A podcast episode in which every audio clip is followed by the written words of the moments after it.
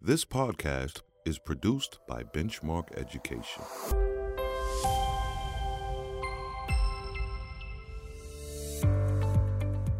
Agency is defined as the capacity of individuals to act independently and to make their own free choices. So, what does that look like in a classroom? I'm Kevin Carlson, and this is Teachers Talk Shop.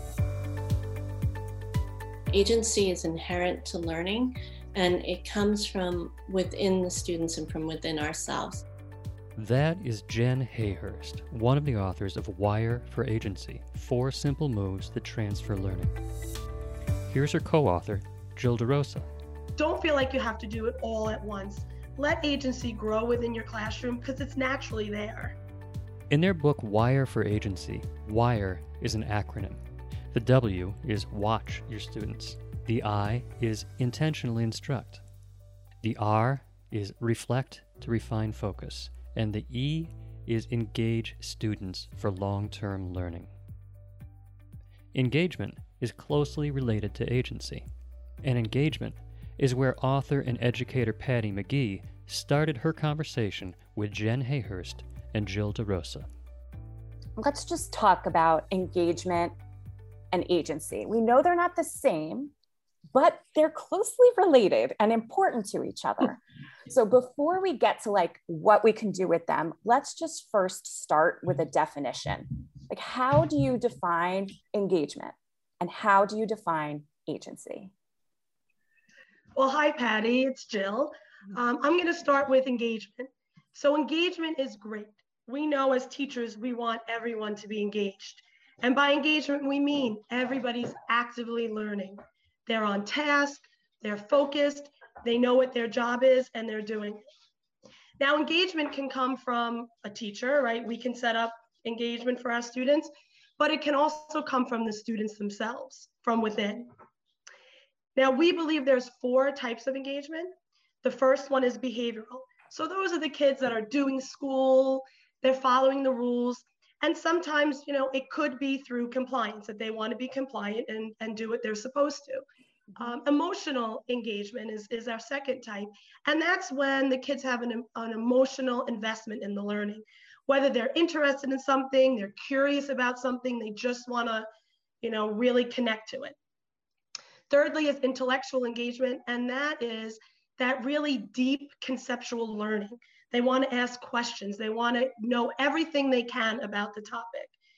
And then the fourth one is what we're really going to build into is that agentic type of engagement. And Jen's going to speak a little about that. Right. So, agency is like a belief system that your actions can and will make a difference. They'll make an impact. So, students who exhibit agency in the classroom are the ones that appear to be self motivated to learn. They take a very active role in their learning. Um, they thrive on choice and they have express a lot of intellectual freedom. Another way to think about agency is students um, they keep learning and keep trying even when learning gets a little rough because they have the conviction that they can do it and that their work really matters. So we're really looking for agency. Like we love engagement, yes, but the ultimate goal is agency. Yes, yes definitely. After the break, tips to build engagement and agency in your classroom. Stay with us.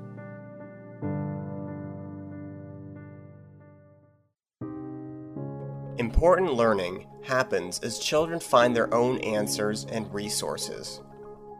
In their book, Wired for Agency, educators Jen Hayhurst and Jill DeRosa present four moves that educators can make to support student agency.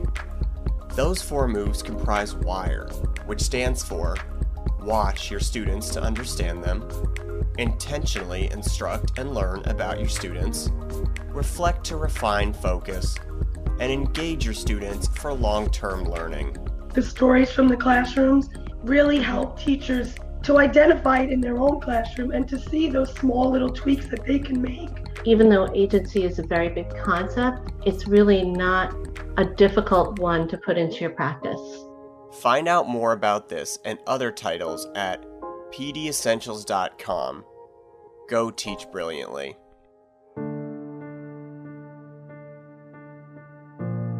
Now that we have definitions for both, which are just so crystal clear. So thank you for making that distinction and thanks for making it really like easy to understand.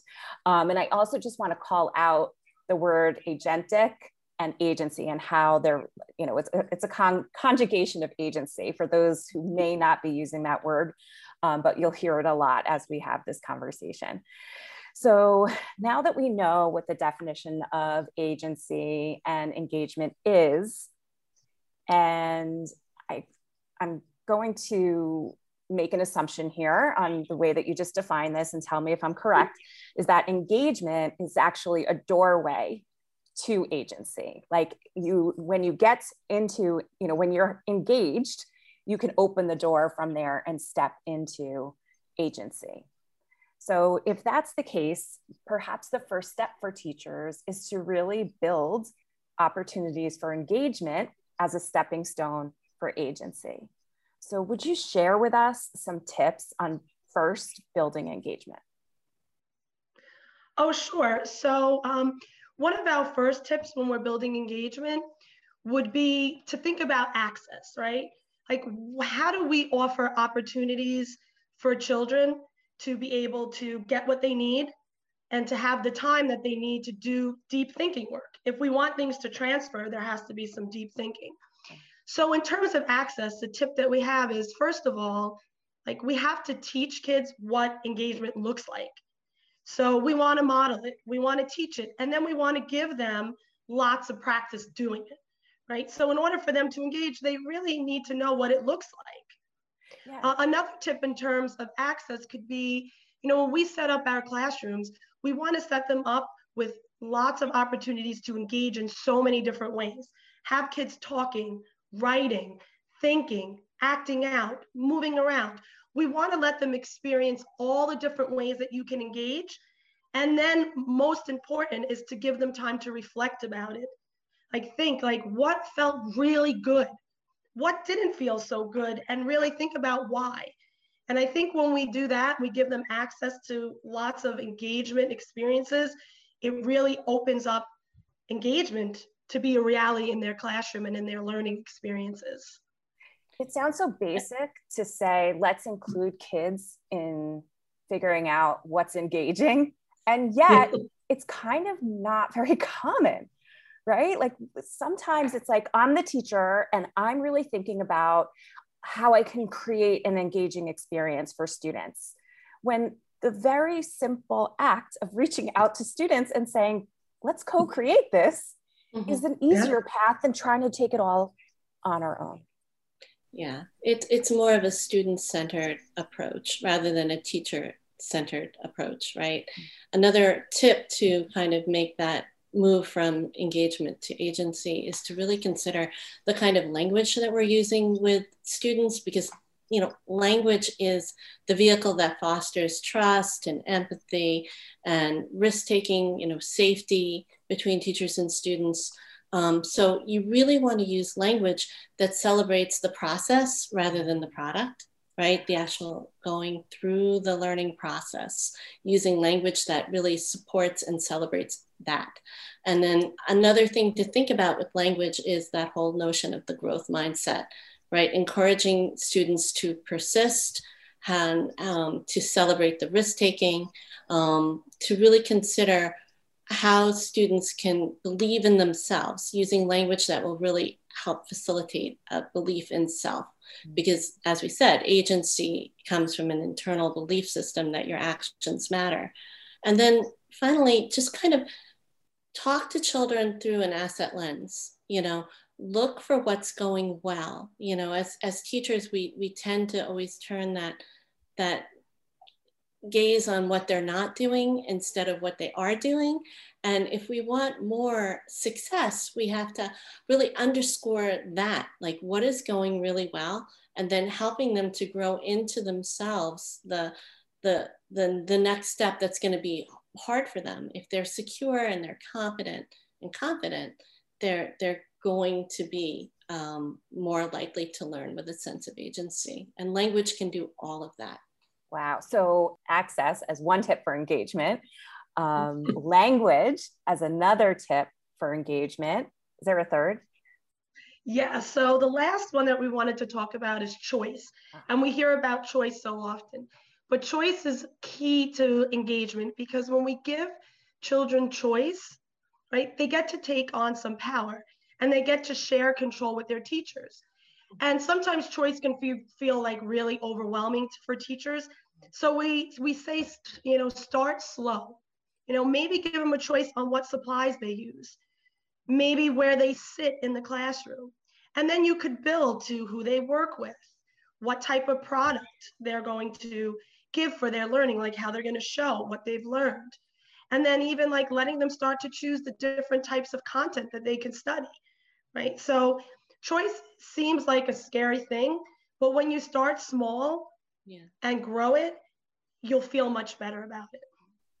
Absolutely. Yeah. It's, you know, choice can be very limited in a good way, right? Because sometimes kids yeah. feel overwhelmed by choice and they're like, ah, I don't know which way to go. But if we just say, here are just a few different things that you could try, which one is going to work for you, that just totally supports engagement and sets up for agency. So let me just recap those three. So to build engagement as in preparation for agency, consider access, consider language, and consider choice. Okay, so we've got engagement. And now, what are some tips you have for us on then moving into agency? You know, it, it Patty, it's so funny. It's like now you've set the stage for it, right? You've built in these engaging lessons with this idea that you're going to reach for agency.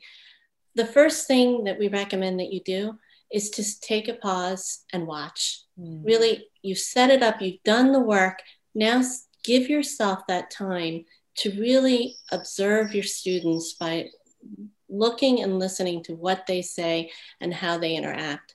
And then you can make those adjustments to enhance their learning to make them more successful or to figure out what you need to do to get them to that next thing, whatever it is.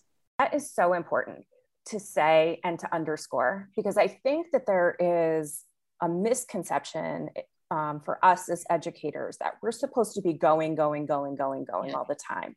Um, and we're not saying we're stepping away from teaching at all in this situation, but pausing and watching, observing, gathering information that will help us make really customized, wise next step choices to build an agency.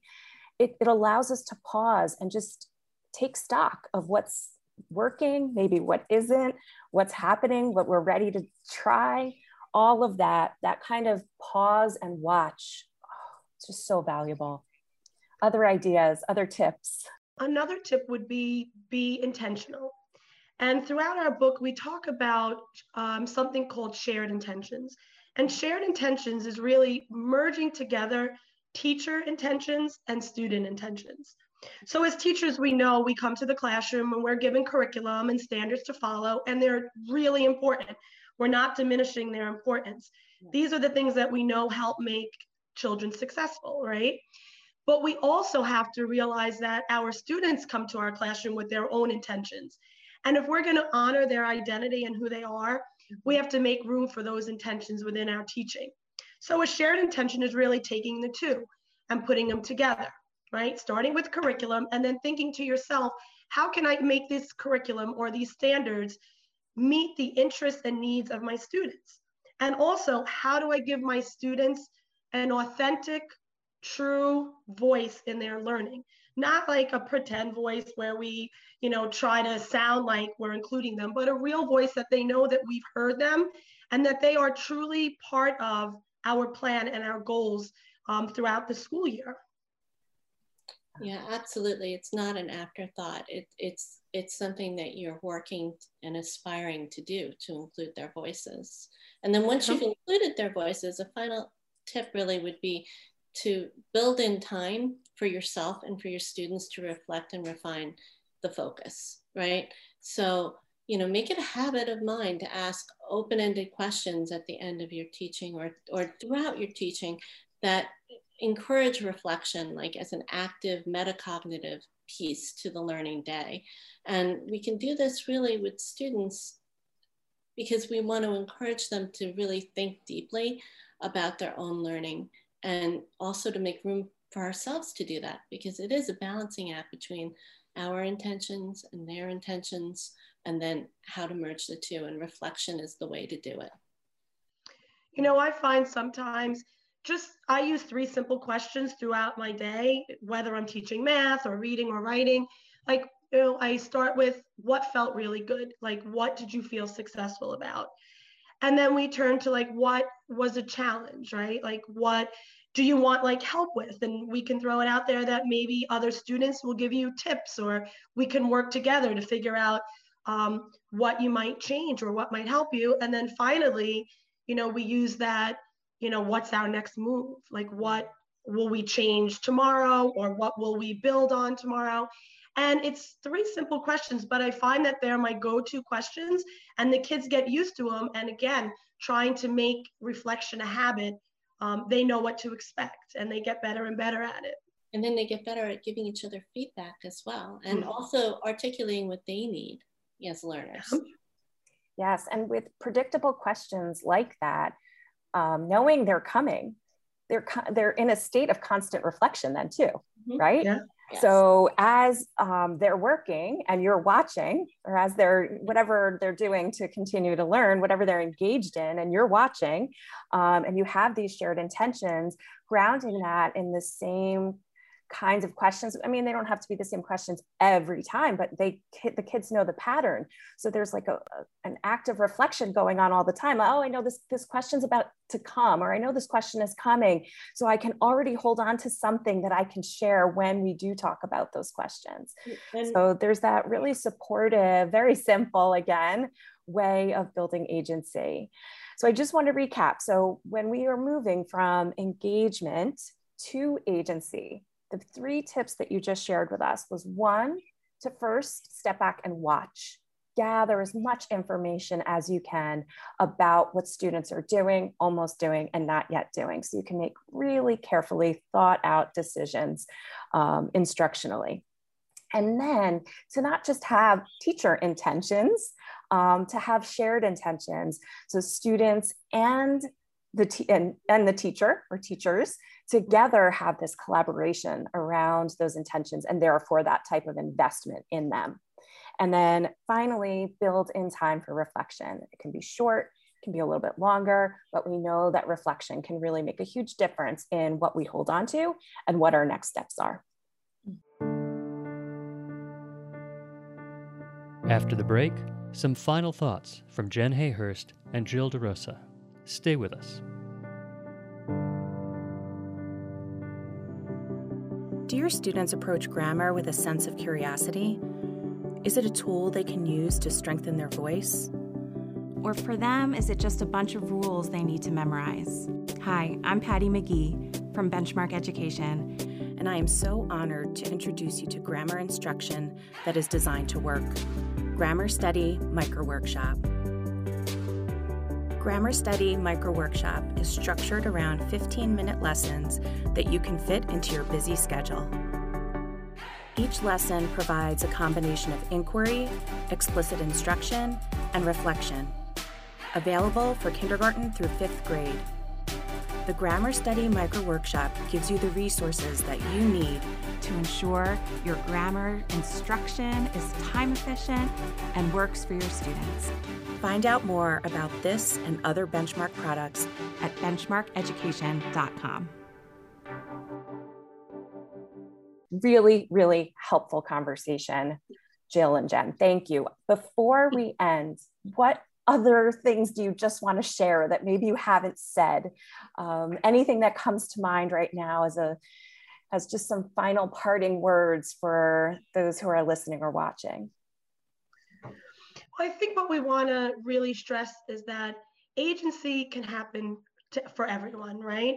Like we believe in students and teachers' ability to work with this sense of agency, and we don't want it to feel overwhelming right? It may seem like we shared a lot of things that you can do, but really what we want you to do is start with a few small tweaks to your practice that's already happening in your classroom. think about what are those couple of things that you could change where students get to take a little more control and they could work with you know a sense of agency that their work matters and they can see that their work can have an impact so don't feel like you have to do it all at once let agency grow within your classroom because it's naturally there Yes. So Jill and I are very grateful for this opportunity to talk to you all about agency. But something that's really important to us is that we send the message that agency is a right for all students and should not be relegated for some students as opposed to others. Agency is inherent to learning and it comes from within the students and from within ourselves. And it's something that we all need to really embrace as educators and as learners. Thank you, Jen Hayhurst and Jill DeRosa. Thank you, Patty McGee, and thank you for listening to Teachers Talk Shop. If you want to hear more from Jen and Jill, check out their blog post, Extending Engagement An Invitation for Agency. To find it, go to benchmarkeducation.com, visit the Professional Learning area, and look under Professional Development Resources. There you will find the Benchmark blog. The post is full of great information, useful tips, and links to other resources, including an on demand webinar that Jen and Jill recently delivered. Enjoy. For Benchmark Education, I'm Kevin Carlson.